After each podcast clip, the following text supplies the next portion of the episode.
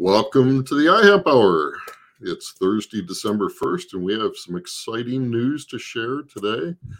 Looking forward to our guest. Uh, iHemp Michigan's mission is to educate, inform, and promote the research, development, and cultivation of industrial hemp. So we're here to join today. Uh, Blaine Bechtold, he's on remote location. How you doing, Blaine? Hey, I'm doing good. No, I'm back at the home office, David. This looks like a remote location. I wish oh, I, okay. my living room was like that. So yeah, I'm back at the home office finally. Tell your secrets, man. uh, yeah, we're glad to be back home, and uh, things are moving along good. So we're happy for that for sure, and hope everyone had a great Thanksgiving. Uh, I know I did, and uh, of course I, am excited because uh, basketball started. So yeah, mm-hmm. yeah, mm-hmm. exciting times, and yeah. Uh, you know, let's let's dive into our guests here. We this is exciting. I'm real excited to hear what what's going on with these two guys. They got some interesting work going. That's really important. So, Blaine, uh, why don't you tell? Okay. All right. Well, we have uh, two great uh, people on the show today. We have James DeDecker going to join us, and we have Phil Alberti. Yeah. There's James, and there's Phil. So, James, why don't you uh, introduce yourself? Uh, you're no stranger to the iHemp Hour, but you know, tell us, you know, who you are, what your current position is, and what you're up to. Absolutely. Well, it's good to see you guys on the iHemp Hour. Thanks for the invite today. Uh, my name is James DeDecker. I'm the director of Michigan State University's Upper Peninsula Research and Extension Center. And we've been doing uh, hemp research here in Michigan since 2019 and uh, since 2020, collaborating with a great group of researchers across the region that we call the Midwestern Hemp Research Collaborative. And one of my uh, collaborators is here with us today, Phil. All right. So, Phil. Blaine, Dave, thanks for having us. Uh, us, it's great to be here again. Uh, Philip Alberti, Research Program Manager with the University of Wisconsin Madison. Um, spent the last four years at the University of Illinois coordinating hemp research there, uh, and I'm now working with an exciting group uh, at the Ellison Lab and, and the Wisconsin Crop Improvement Center here to really start to evaluate uh, hemp at a larger scale. And we're really excited about the projects that we're working on, and as James said, continuing these collaborations. Excellent. So, so now you got to change all your sports gear from fighting Illini to the uh, Badgers, huh? See, that's the thing, Blaine. Is I'm actually from Wisconsin and a Badger, uh, so I get to go back to my alma mater. So I was actually a sleeper agent for the last four years, and I. Get to- well, and today he's wearing Sparty green, so I don't know what that's about. wow. I'm keeping you on your toes, everybody. well, I got to say, uh, you know, I know uh, Wisconsin, um, you know, had some close basketball games they lost here this last week, but looks like it's going to be a good season for you guys. So, yeah. yeah. All right, so let's talk about what you guys have been up to and what the good news is and what you can share about what you're finding about these varieties for us. Yeah, absolutely. Um, so we wanted to focus on a few things uh, today with the time that we had. One of them is talking about the variety trials that we've been conducting collaboratively uh, since 2020. And um, this year we had grain, fiber, and cannabinoid trials. I'm going to touch a little bit on uh, what we accomplished with the grain and fiber trials, and uh, Phil can talk about uh, what happened on the cannabinoid side through the Cultivar Check program. Um, and we want to make sure people know where to find the results of that work uh, as they become available over the next uh, few weeks here, and then also talk about a new project that we're embarking upon um, that people can join in the research, uh, grain and fiber producers in particular, over the next three years. So. Um, as I said, we've been doing some collaborative variety testing for a number of years now. Um, this year, uh, we solicited grain and fiber varieties from a total of nine suppliers, and uh, we had 15 grain varieties, 10 fiber varieties that were distributed in trials across the four states. And we should mention who the other partners are. Um, we did talk about UW and University of Illinois, but Purdue University, Marguerite Bolt there at Purdue is our other collaborator. And then in Wisconsin, we also have a nonprofit Michael Fields Agricultural Institute that has uh, been working with us to, to do this work. So it's a nice opportunity to take genetics that we think are adapted to our region here, spread them out a little bit across geography in the Midwest and the Great Lakes, and see how they perform um, in some different contexts.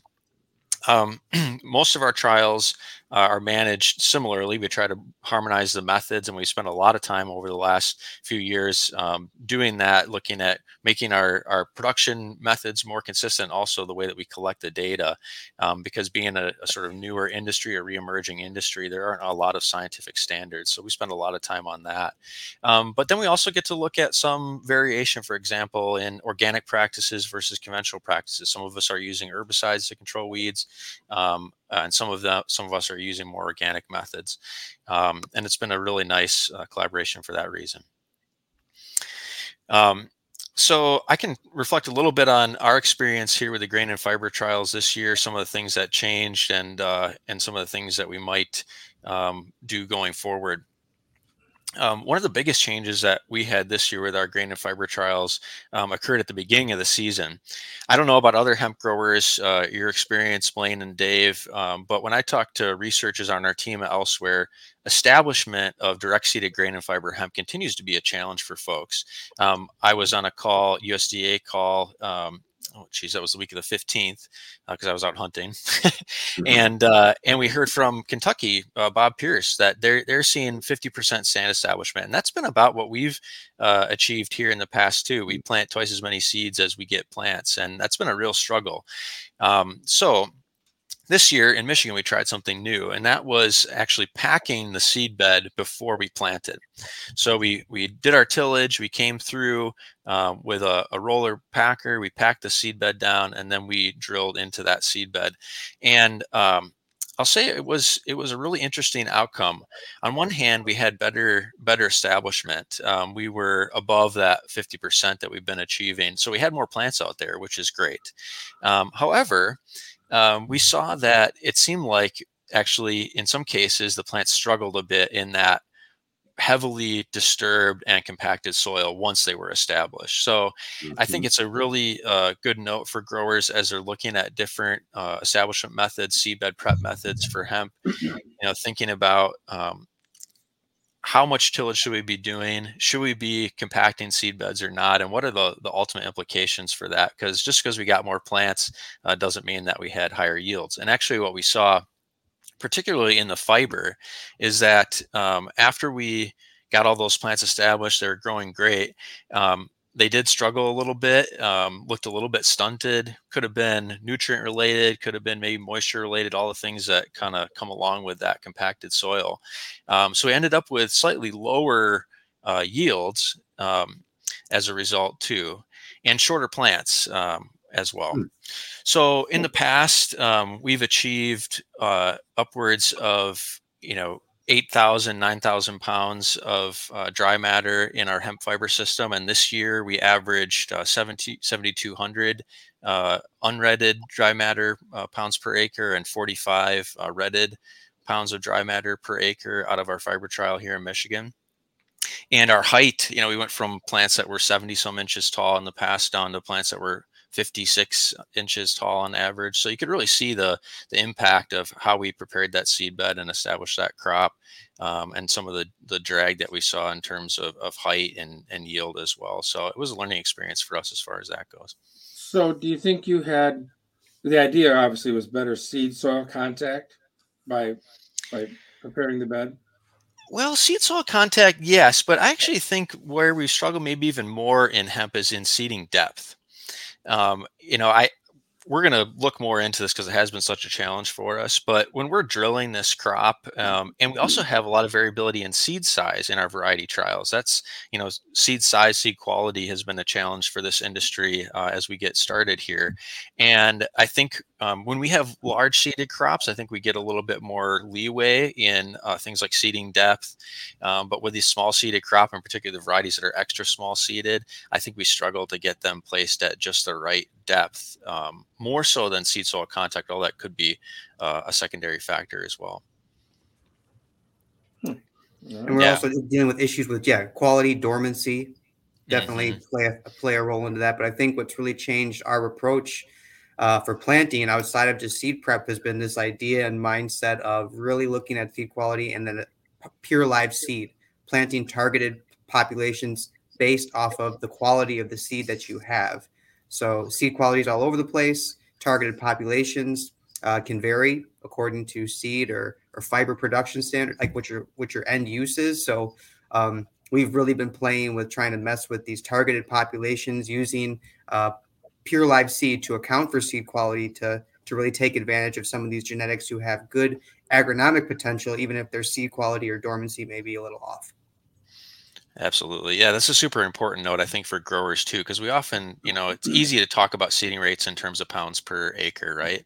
Um, and, and even purchasing seed that way. But hemp, hemp is uh, a challenge because of the variability in seed quality. So Phil is spot on about that. And so the two things that we look at to figure that out and growers can do just the same is obviously the germination rate and your seed should come labeled with that. Hopefully that's an accurate read on germination. Sometimes it, it may not be as accurate so you can also do a home germ test.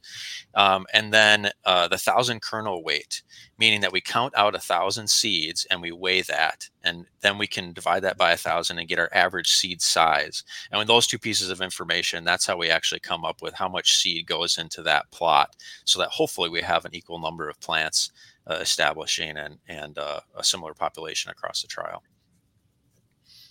Yeah, I'm assuming in your trials, sorry Brian, go ahead. I'm assuming in your trials you guys are using all certified seed it's not different seed i mean it's all certified seed right uh, we have been fairly open uh, to accepting seed from all different kinds of suppliers, and so okay. we're definitely seeing a trend toward uh, higher seed quality, more uh, certified seed, or or seed that at least uh, is functioning as certified seed would in terms of the information that's coming along with it and the quality of that seed. Um, but no, it's all over the board. We still have a couple of you know entries that are are um, not to that standard yet, but they're they're getting winnowed out. I would say over time. And there's independent suppliers who are, you know, given the infancy of this industry, we don't want to kind of pigeonhole ourselves with the genetic stock that we're evaluating. We want to look at everything and say, all right, what's good, what's bad.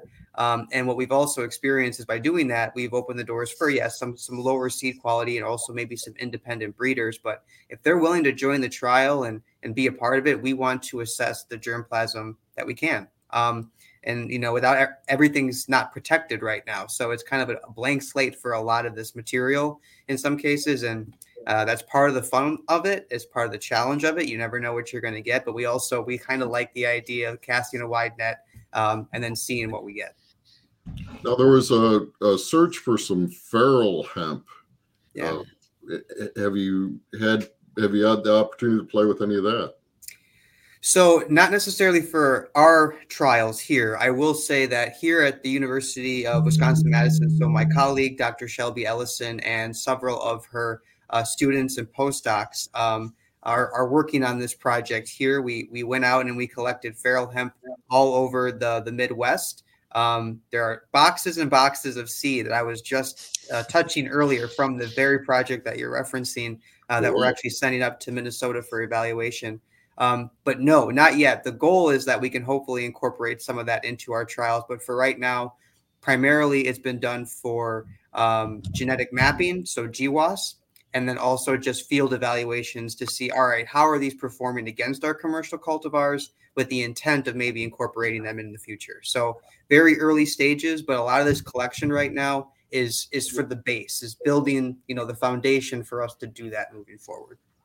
Now, this is kind of unprecedented to have a commodity crop come onto the market like this. And, and in this body of work that you're working on is is that something you've done with other other crops in the past?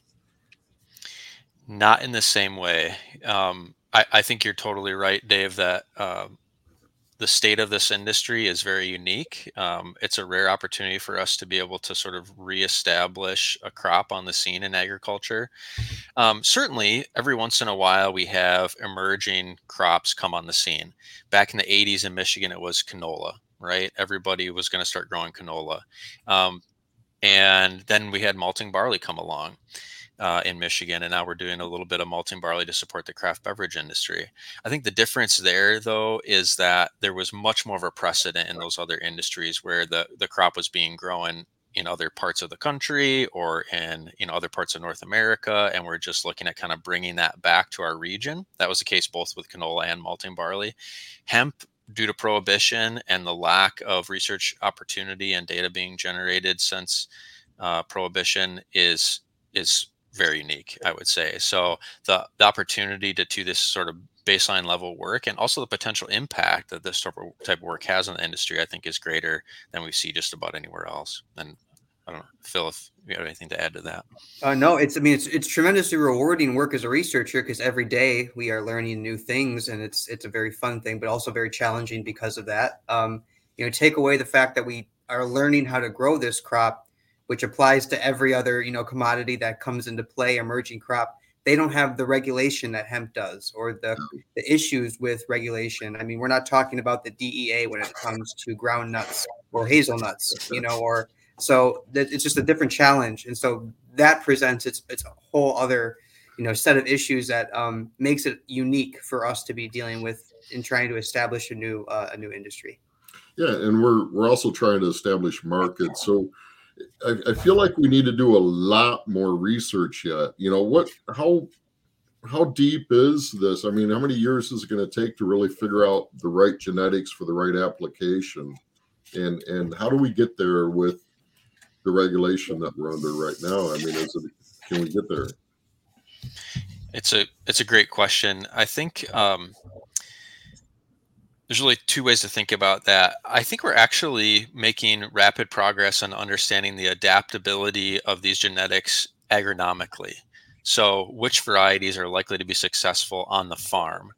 Um, but the way that you phrase that, Dave, I think is actually maybe more relevant is which genetics are suited to the intended purpose, right? And that I think we're only beginning to scratch the surface. So we're starting to collect some baseline data on grain quality, for example, looking at fatty acid profiles, you know, oil content of the seed, um, mm. and other things that would allow us to say, hey, you know, this variety's got higher oil um, or a certain oil profile that might be appropriate for a specific end market product or, mm. or use. Um, fiber you know i think probably we've got a long way to go on that and and you know the thing is um, that information some of it at least exists uh, elsewhere places like europe that have continued a hemp fiber industry so it's not like we're totally starting from scratch but in terms of the knowledge base in the united states um, we're, we're only beginning to think that way and at, at msu um, there is a group of engineers in the uh, in the chemical engineering department that are starting to be uh, looking at hemp, getting excited about uh, opportunities for use uh, of hemp fiber and and uh, hurd in construction materials. And so, you know, it's going to be the folks like that, I think, that will outline the parameters that then we'll try to find or meet uh, based on variety selection and production practices in the field, things like, you know, harvest date, for example. Very, very well said, James. I mean, I think we've made a, lot of progress uh, in the last few years, and I think it's only going to kind of increase exponentially from here on out. I think, given the amount of federal funding that's going into these projects, it's becoming more and more commonplace to to see money and resources devoted into the research of this. When does that really take into effect, and when are we going to see the fruits of that? I can't really say, but I think when it comes to our understanding of what we need to do to get there, it's going to happen a lot quicker uh, over the next few years uh, with the amount of data and the amount of groups that are kind of coming together, putting, you know, rubber meets the road and actually looking at some of these questions. Um, we've only just gotten to the point where I feel like we could pick a handful of varieties that are suited to each of our regions. You know, James has has his, I think I have mine, and we feel pretty confident, I think, at this point in how to grow them. But again, now it comes down to the the next step is actually the processing, which has been kind of the the limiting factor this entire time. But I feel like there was so many other things we needed to address as well, and we're we're actually starting to address those questions too. Mm. And the other objective that we haven't touched on um, that people are very interested in is environmental outcomes, right? So there's sort of farm outcomes, there's uh, maybe industry or processing needs or objectives, but you know, are we also trying to make hemp a climate smart uh, commodity? Are we trying to improve you know, soil and water quality, uh, capture, sequester carbon in the process of, of growing this crop and, and producing these hemp based products? Um, that obviously has a lot of interest. That's where a lot of the funding uh, is focused at the federal level right now is uh, climate change mitigation. And um, I think how we grow the crop, what varieties we select, uh, will also differ dependent on on those objectives, um, and so we have to keep that in mind as well too. Yeah. You know, looking to some of the environmental qualities and, and things like that. There's a really exciting project actually that's being um, the, the building blocks are, are starting right now in Lake Decatur in Illinois, where they're looking at uh, planting hemp as one of their options for uh, cleaning up some of the sediment and improving water quality. So, talking about some of those ecosystem services, um, a, a, project like that where they're looking at substantial acreage and, and seeing its impact. Um, very exciting questions that we would like to have answers to. Same goes with phytoremediation and just general cleanliness, you know, ecosystem services of cleaning up the soil. Um, we deal with you know uh, heavy metal contamination in urban in urban soils and a lot of those metropolitan areas think about the potential for a crop like hemp to help remediate some of those so- soils and potentially create a useful byproduct out of those. So those are all those things that were, I feel like a few years ago we kept talking about it as like what we want to see, and they're they are here and there starting to happen. Yeah, well, and, and with the hemp hemp lime or hempcrete being approved as a building material, I mean that's huge. You know, so for the Absolutely. fiber side. You know, as far as the research, one one thing I wanted to ask uh, Phil, you, Wisconsin went to the USDA for licensing. What's it cost to grow hemp in Wisconsin? oh gosh, Dave, uh, you're gonna have to. I'm gonna have to get back to you on that. I just got so familiar with Illinois' rules coming over to Wisconsin, okay. I'm still getting caught up to speed. Um, so I, would have to to to ask, uh, or I have to get an official answer for you on that. I'll yeah, that, that's fine. I've been curious because we're our department is struggling. The Department of Ag, and you know, they're the fees thirteen hundred and fifty dollars, I think, for the grower license. Is that correct, Blaine? Yep, thirteen hundred fifty for grower and thirteen hundred fifty for processor. And and uh, they just need more growers, you know, because they need to cover up their expenses for the department. But uh, you know, it seems like a backwards way to do it. You know, it's not many people are going to pay thirteen hundred and fifty dollars to test out a, a crop for future, you know, maybes. So you know, the good thing is that uh, we're seeing a lot of movement in the the fiber, the hurd area. Um, you know, again, I think grain is going to come along when we're able to use it for livestock feed, uh, mm-hmm. for certain, for sure. and of course, we can use it for oil and stuff now, uh, but there's more of a limited market for that. When the grain hits, it'll be quite large. But um, but there's just a lot of stuff happening in the building, and I I, I feel like this year we're going to run into the chicken and the egg thing, right? We can probably do a lot more building. we can do a lot more building projects, but our supply is going to be limited this year. Yeah. I, I, just feel that that's kind of where we're coming to, you know. But we've got there's a two, three, four, four or five projects that are going to happen this year in Michigan alone on building with hemp building products. So, wow. I mean, it's coming. It's happening. Is is there a way to uh, James through MSU? Can someone grow test plots for you, or do they have to get their own license? Yeah, actually, it's a it's a great question. So, um, in the past, MDARD has accommodated us uh, licensing our research collaborators under MSU's license. Um, I should mention that in the state of Michigan, uh, most of my collaborators have been tribal communities and tribal colleges.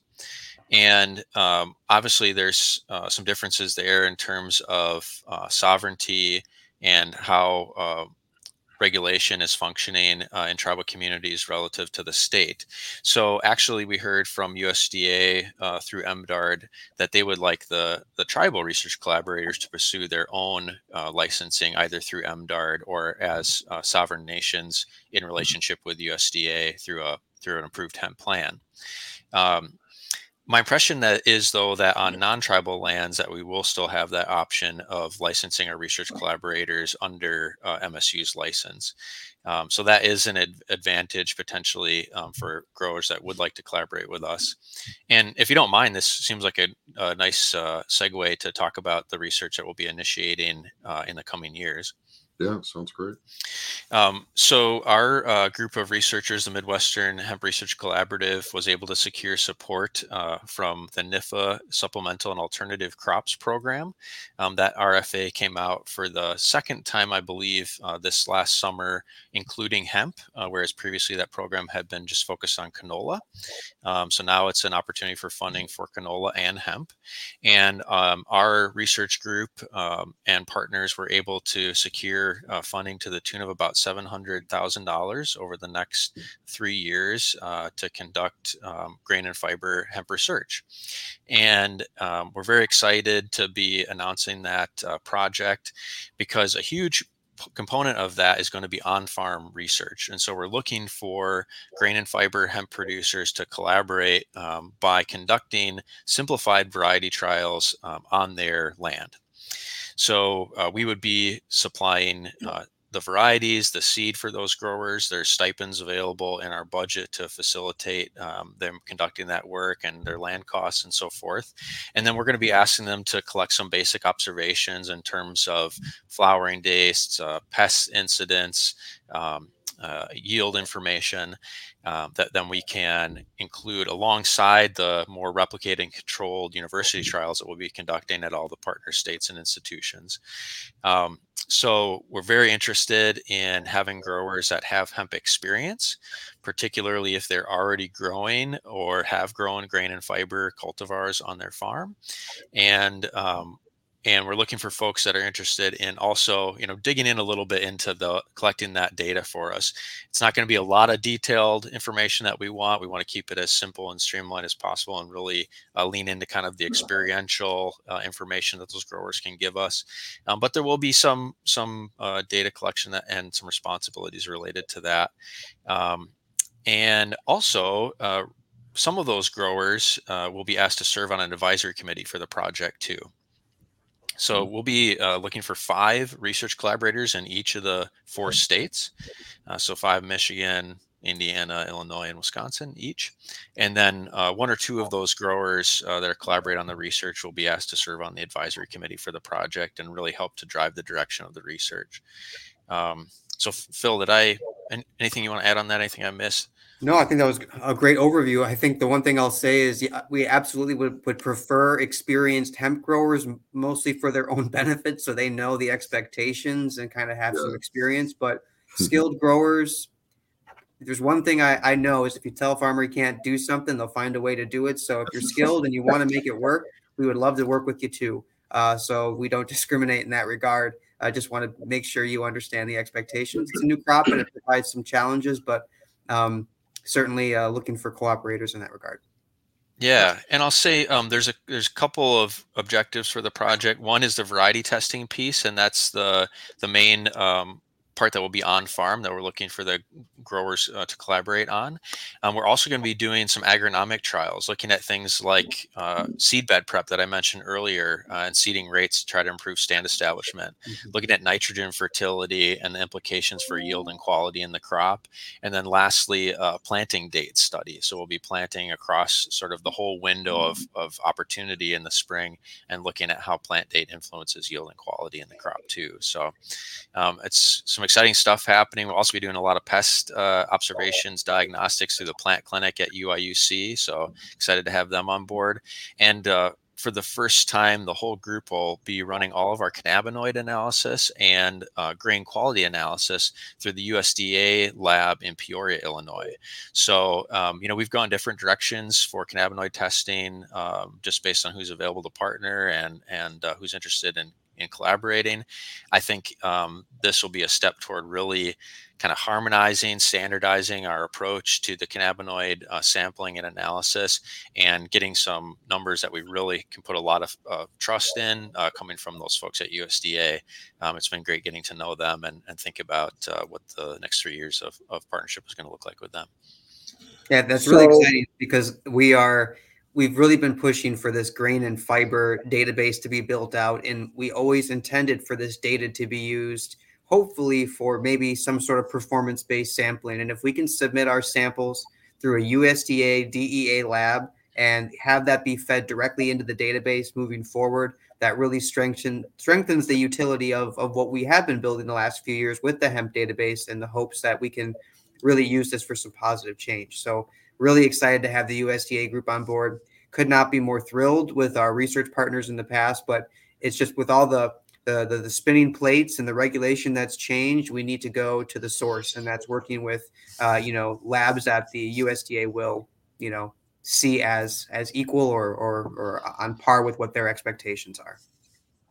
So, are you looking for how about size wise now for these research projects? Are we looking at five five acres, two acres, ten acres, So I think we can uh, accommodate a little bit, but um, maybe the way to talk about it is we're going to be growing 20 plus cultivars in the university trials. We're going to ask uh, farmers to plant a subset of five of those. And we're probably also going to have folks either choose grain or fiber. So you're probably looking at five cultivars, either grain or fiber, depending on your experience and interest. And then we're going to be asking people to put planter with strips out in their field and hopefully replicate that three or four times depending on field size. So I think Blaine, you're probably in the ballpark of maybe we're in total uh, talking five ten acres um, to fit all that in. But you know we can we can adjust that plot size accordingly to fit into a field that a grower has available and is, is planning to sow hemp into. So and you know equipment size differs in things too. So we just want to make sure that it's going to um, be straightforward for the grower not be a, a big headache and, and but also allow us to get some good data and what can they do with the the byproduct of the research it's a great question. So um, certainly, I think the growers would have the option of marketing the byproduct of the research if they are licensed accordingly and um, meeting the the standards in terms of testing and uh, uh, THC levels. Um, the difficulty there, obviously, is a lot of people don't currently have uh, markets for grain and fiber hemp lined up. Um, so we may find ourselves in a, in a circumstance where we are simply uh, destroying the crop at the end of the research. Uh, financially, obviously, that's going to be costly for the growers. So we do have again that stipend built into the budget to cover some of those costs. Um, from a regulatory perspective, though, actually, it could be a simpler approach for the grower to say, "I'm just going to till this in, you know, mow it, mow it down, work it in, or remove it from the field and burn it at the end of the research," to avoid the requirement for the for the compliance sampling and analysis through their individual state program or USDA. Because when we're um, co- collecting our cannabinoid data for research, we're doing that ourselves as the researchers. We are running it through the USDA lab, but we're not having MDARD in the case of Michigan come out and, and do our sampling as is required for commercial growers. So if they wanted to sell the crop, they would have to go through that added step of, of you know, complying with the, the rules that any commercial grower would. So then the grower, and let's just take Cock, Michigan, since we're familiar with that. so then, would your stipend that you're going to be able to provide a little bit of, would that be able to cover the cost of their um, permit? You know, the thirteen hundred and fifty dollars in Michigan, would that be able to cover that cost? I think we're at a thousand dollars a grower. I have to look back at the budget, um, so it would not be the entire cost of the licensing. Um, and yeah, we discussed this a little bit with the team actually yesterday, and I think um, we're interested in growers that are producing hemp regardless of the research. We don't want someone probably to you know have this be their first time growing hemp or to only be growing hemp for the for the purpose of the research just because we want uh, folks that have a little bit of experience that are uh, prepared to, to manage this crop accordingly. And you know ideally they would have a, a, market outlet and be able to sell the crop and mm-hmm. recover some of their costs that way. But i know that's going to be a limited opportunity certainly for growers. Well yes and no. And the reason i bring it up is because i can think of some uh, i have members for sure um, one for grain that would certainly be interested in this for sure. And I'm sure that um, some others would be interested in the fiber. And both of those I know would have could have markets for them when they plant it. You know, they have the markets in it, especially the fiber side. No question that I think we can definitely that on the grain side. I think too, depending on the acres on it. So, how awesome. would people? How do people get in touch with you? How do they go about this process and say, hey, "I'm interested. I'd like to do this with you guys"? Yeah. Um, so a couple of ways. Certainly, they can contact uh, Phil or I directly mm-hmm. uh, via email. Um, probably the easier way would be to um, go through the Midwestern Hemp Database website. We're going to get um, some contact information, a press release type information up there soon, um, so that folks can can uh, identify uh, that and find the project and find us that way. Um, in the meantime, email probably is the best uh, best route. Okay. I will say, you know, our dream scenario with this is it's a hemp grower who's already paid for the license with the intent of already growing, and we can find a way to have a value added component to their work. And the same goes for us, where hopefully we could find some genetics that they they like and that what they would like to grow into the future and potentially sell at the end of the season. Um, you know that that's kind of our goal is that we we can add on to this and that the stipend would help to mitigate some of those costs. Um, but yeah, in certain cases, and it varies from state and and, and which you know regulatory body what you're paying for licensing fees. Uh, but this is really going to be value added instead of just oh i'm going to try to get a thousand dollars and participate in this trial. Um, as james said we really want folks who are either dedicated to this and see hemp as a future cropping option for them and are willing to put the work in or those who are already experienced with hemp. Yeah both of the, the people that i'm thinking about are already experienced. They've grown it uh, both the fiber and the grain side. So i'll be sure to reach out to them and we'll make sure that we put it out to uh, the ihemp members as well um, and awesome. so that they know it's available. So yeah, Are you ready to start taking information at this point then? Or yeah, we can we can start putting growers on the list. Um, I know okay. the field day that uh, SN Atlas did this summer too. We had some growers express express uh, preliminary interest there too. So I don't think it'll be too difficult for us to find our five growers per state um, at this mm-hmm. point. Um, mm-hmm. I did st- I stuck my email in the chat though, but it looks like maybe that's a private side. Let me know how I can get yeah, it out to folks. Um, we'll, we'll, get it. We can we can run that maybe as a little scroll or something. Oh, nice. Um, I wonder. Uh, maybe this is a good time to kind of transition over. We've been talking about grain and fiber and our work there, but uh, Phil's been really busy with uh, the, the, cultivar check program on the cannabinoid side, um, and can talk a little bit more about the database maybe too. Sure. Yeah. So, I mean, this is a nice kind of segue. This idea of grower cooperators, which is the kind of the backbone of the the, the hemp database as well as the cultivar check program. So, for those uh, if you're not aware, the check pro uh, the, the hemp database is a public repository of hemp variety performance for both grain, fiber, and high cannabinoid hemp cultivars. It's interactive. Um, and the data has come over the last three years from university replicated trials, from grower submissions. And then what I'm going to talk about here shortly is the cultivar check program. Um, basically, what we do is we, we we relied on this general large data set to evaluate which cultivars for high cannabinoid hemp are what we deemed high potential, or ones that we thought thought that we could evaluate further that might be some good options for growers in the region. Um, and so we wrote a SARE grant, Sustainable Agriculture Research and Education Partnership Grant, which allowed us to send those genetics to grower cooperators across the Midwest. So, just like our grain and fiber trials are going to partner these university replicated trials with grower cooperators, we're doing the same thing here in high cannabinoid hemp.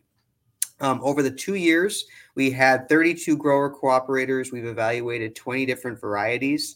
Um, and the data of which we're going to be uh, sharing very, very soon here is a two year summary of how all of those varieties performed across the, the, the region in terms of agronomic performance, uh, but also cannabinoid development data. So, um, our goal with this project is to uh, we have growers take cannabinoid samples throughout flowering at set periods, three, five, and seven weeks after flowering. And so we're able to develop harvest or compliance timelines for each of these genetics.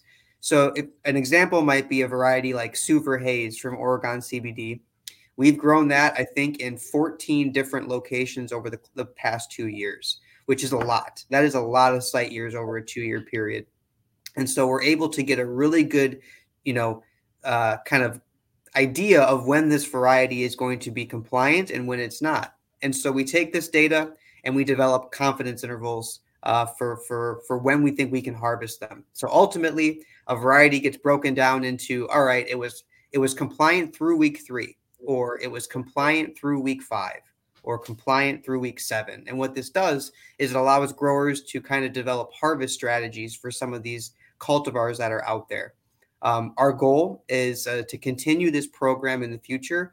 Um, we've written a grant. We're, we're waiting uh, to hear if we got it. That would allow us to continue this program for the next two years, uh, continue to improve on which uh, criteria we use to consider high cultivar or good potential cultivars, um, and then just develop more and more confidence intervals for these varieties in terms of cannabinoid performance ultimately, all of this is for uh, ideally the use of this data for performance based sampling, where we could hopefully eventually either eliminate some of these varieties from having to be tested at the state level for compliance or federal level, um, but could be harvested following specific guidelines set forth by these, these studies. And the same goes for grain and fiber, where we've been making a huge push to compile all of our grain and fiber data, develop performance based sampling methods for each of those varieties.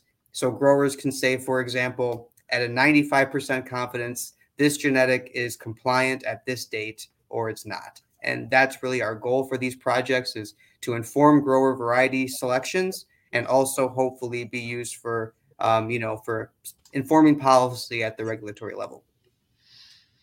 Yeah, it's been really interesting. Uh, when Phil started the database project, um, we focused on cannabinoid hemp because it was newer. It was more variable in our experience in terms of how these cultivars were performing and being focused on cannabinoid production, there was apparently or is greater risk uh, for going over that THC threshold. As the as the science and the tool has evolved, I think we've come to realize that certainly the cannabinoid information is is very valuable. But if we think about the database as a tool to support performance-based testing, actually what we need is a grain and fiber database because the risk is that much lower um, for THC and grain and fiber hemp. And so the opportunity for developing that list of cultivars that meet that standard of of being below the threshold at a 95% confidence interval is is that much more likely. So um, it's been great to see Phil build out the the grain and fiber side of the database. And from what I've heard, the, the regulators are getting very excited about having a source of information, research based information that they can use, one stop shop to to make some of those decisions and start coming up with that list of cultivars um, that will meet the meet the standard and do not need to be tested. And I know there's been a push in the industry to exclude grain and fiber, and I think that certainly is a strategy, right? That that the industry could take or the regulators could take to say that if it's grain and fiber, don't worry about it. Um, but uh, we have seen cases of cultivars that are intended for grain and fiber use that do go over the threshold. It may be, mm-hmm. you know, not every plant or every uh, rep that we have in the field, but it does happen. Um, and so I think that uh, using this this uh, database approach uh, is actually a little bit more um, precise. Yeah, I haven't heard of any intended for grain um, crop go hot, but I did hear, and there has been evidence of this year too, of a uh, fiber variety that did go, uh, and the uh, growers were able to mitigate it by blending it and chopping it and blending it up, and, and then it coming underneath the threshold. So, um, so yeah, so I have heard that. And of course, there's also the um, you know there's also the push for the one percent.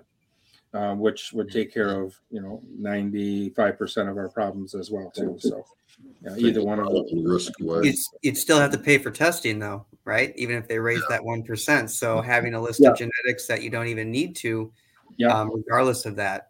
Um, and the nice thing is, yeah, if they raise the threshold, go for it. We can still develop performance the the ninety five percent confidence intervals based off of that raised yeah. level and see if they fit. But great, I see where you're going, Blaine. I just, yeah, I want to get rid of having to test varieties that don't yeah. need to be yeah for for for, for uh, yeah. grain and and, and uh, fiber, which is never going to be used in the cannabinoid area, so to speak uh, yeah, there's no reason. You're right. We need just to eliminate that and and get a get a set database that hey, if you buy off this list or that kind of seed, that yeah, not a problem. We don't have to worry about it. That, would be nice. yeah, be nice. it's a good point Even about if cost. Point five. I'd take 0.5 percent, which would change things dramatically too. It, yeah. It's actually remarkable when you're you look at it it's such a small change, but it makes a tremendous difference in terms of cannabinoid production, specifically for high cannabinoid high cannabinoid hemp cultivars. It would mm-hmm. give growers so much more flexibility and freedom um, in terms of, of compliance. But that's mm-hmm. a soapbox. Yeah, and if MDARD or state departments of ag are are visiting fewer fields, that just reduce their overall cost for administering the program, and maybe we would see our license fees come down. So I, I think, you know, it's just so many arguments for for uh, moving in this direction. Mm-hmm. Still be subject to testing, just not required. You know. Yeah. Yeah. Yeah. So, Phil, Phil, could you just say um, if folks visit the database today, um, what's the status of the data on both cannabinoid and grain and fiber side? Is are we just through 21 right now? Or have you started to upload 22 data for the public yet? So for the check for cannabinoid hemp, we have everything through 2022 is up there, including uh, the agronomic data that we've collected from all of our check program trials. So that is up to date. Um, the report that we're writing that will go out that's analyzed the stats um, that's going to be coming out very, very soon here. We just sent the first draft off for reviews. Uh, so we're really excited, but that's entirely up to date. So if you want to go through and interact with the cannabinoid database, everything's there from uh, 2021 22. So we have over 2,000 samples of cannabinoids for cannabinoids in the cannabinoid database and over 200 varieties that are evaluated, some with over 100 samples for that genetic that have been tested. Um, you can see the number of samples that have been submitted for that variety, the number of them that went hot, the you know the total CBD, THC, all that's there. Um, for the uh, grain and fiber database, um, all of it's pretty much up to date for the cannabinoid data so far. Uh, but that's I would say mostly update through 21. So over the next couple of months, um, I would expect tremendous leaps in the amount of data that's available there, uh, and then ultimately too a new list of kind of uh, you know, this 95%, which genetics are in our mind 95% compliant. So a lot of information is coming out as we end this kind of one grant cycle and begin two new ones. So this is a very exciting time, I think, to see the results of these trials um, this winter.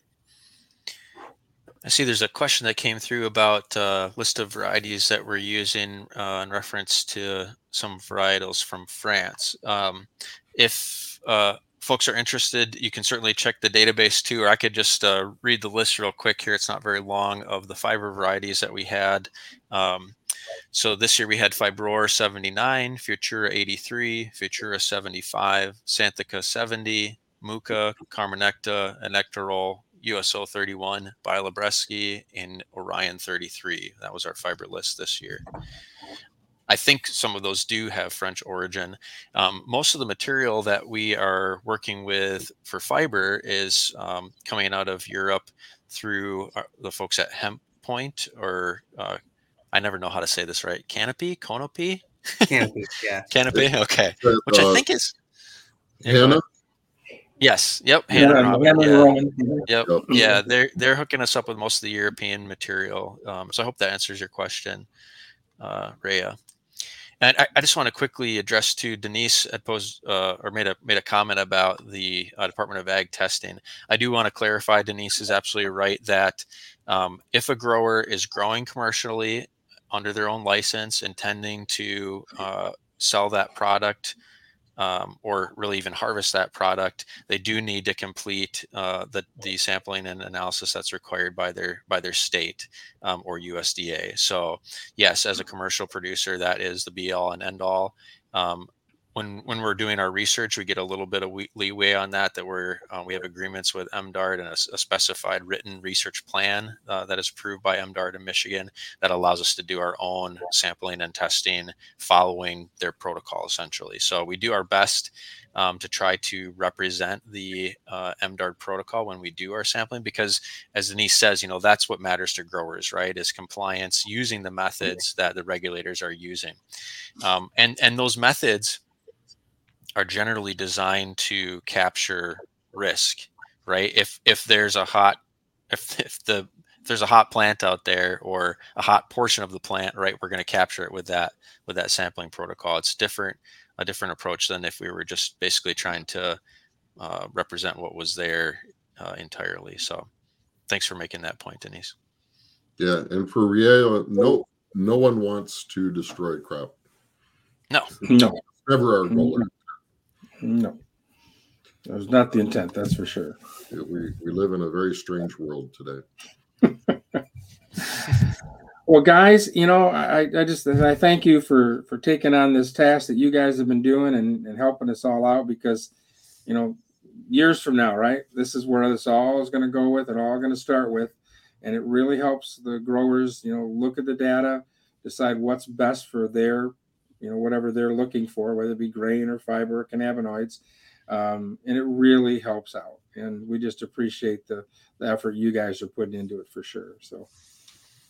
Oh, Without yeah. you guys doing your work, we wouldn't be able to do ours. Put it that way. So, Well, sa- same here. Uh, we really depend on uh, the support from iHemp to get the word out, you know, to serve as that touch point for the growers in Michigan and around the region. Uh, so thanks to you guys for what you do and creating the opportunities to have these conversations and, and reach the, the industry. So um, it's definitely a, a partnership and, and uh, also just uh, comment again about our, our whole network across the Midwest here has been uh, incredibly strong partnership, a great group of people. It continues to grow uh, every day, and um, and we couldn't do this work without all of those partners in in our Midwest states here. And I think uh, the partnership is helping to push our region forward as a real leader uh, in the hemp industry and and uh, creating some opportunities. I hope for the future.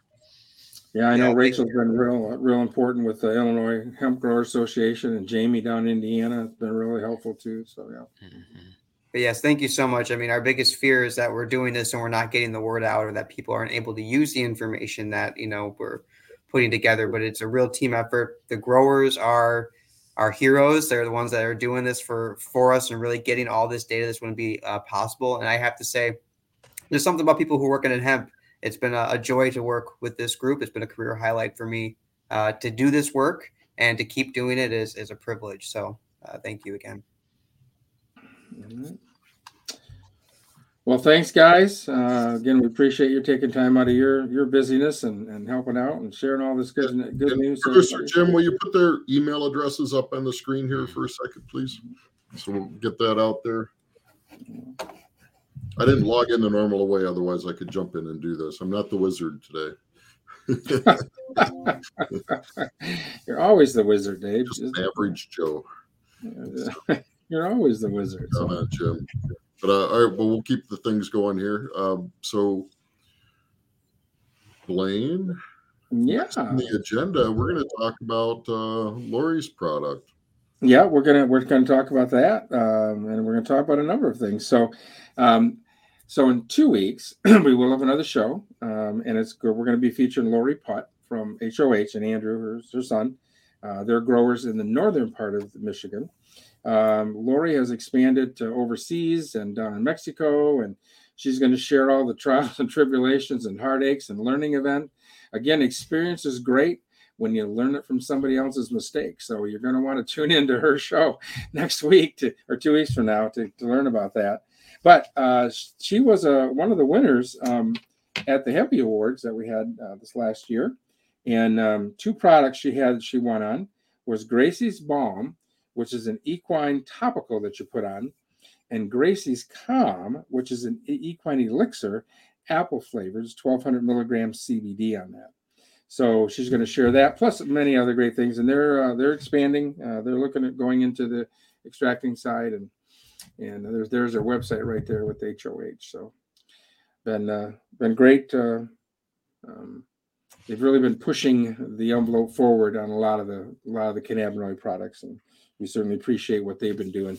And then also they have some sales going on right now as well for the holiday, as well as many other um, uh, CBD processors uh, also have some sales going on for the holidays as well. So want to throw a shout out, although although Mike uh, um, Brennan couldn't join us, he's a little under the weather today.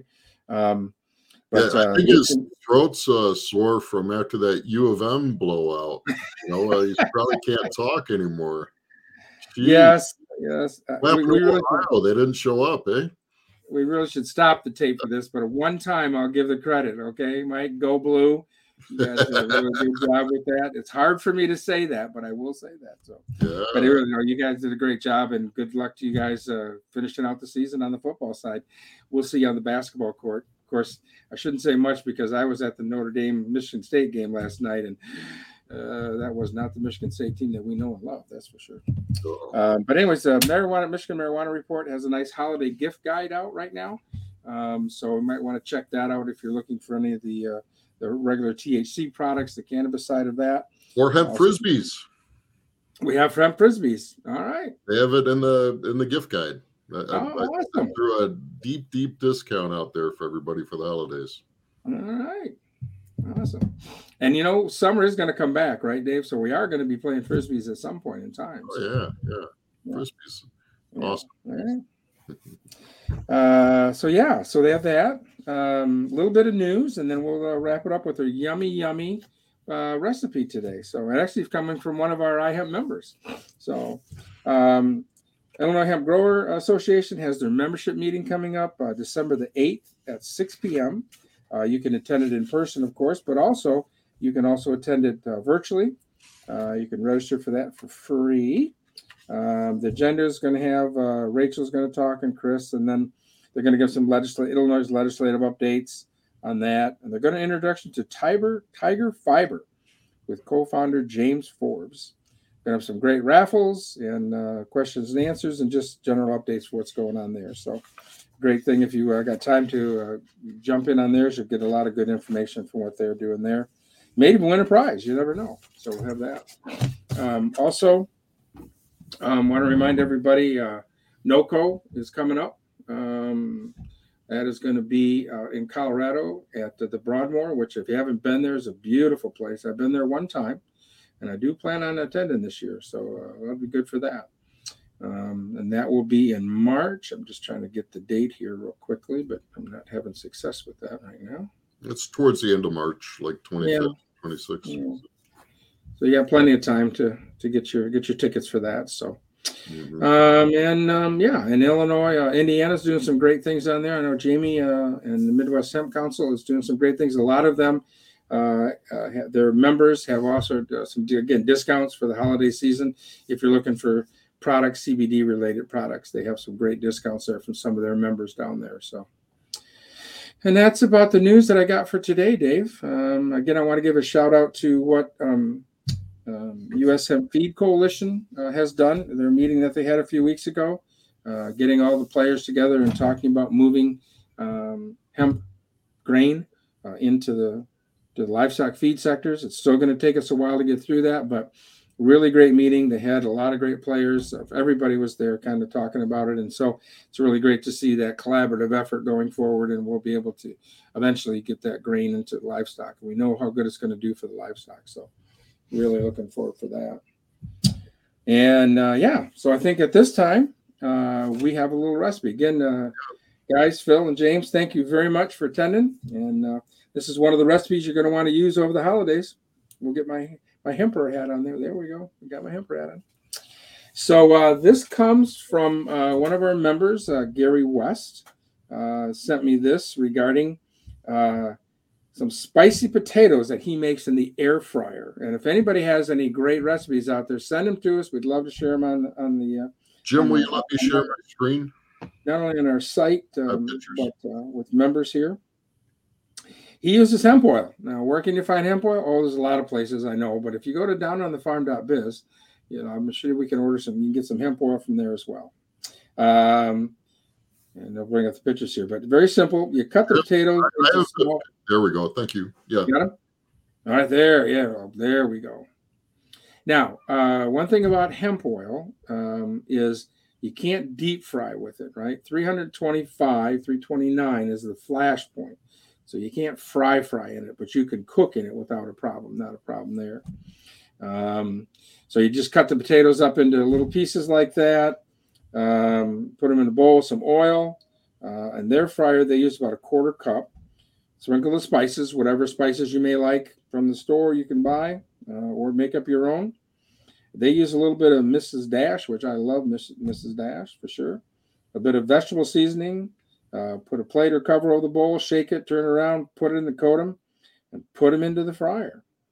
Um, and you can go and you can go however you want to. come. Some people like their little fries, their potatoes a little crispier. Some like them a little softer. So whatever you like there. Uh, Gary also uses it for uh, uh, frying popcorn as well. He says now. This is not a health. Uh, um, what do I want to say here? Statement. But he went to the doctor, uh, and his blood pressure was 118 over 82. So it hasn't been that low for years. Usually it's 130 to 140. Mm-hmm. He's been working on the hemp oil, potatoes, and popcorn.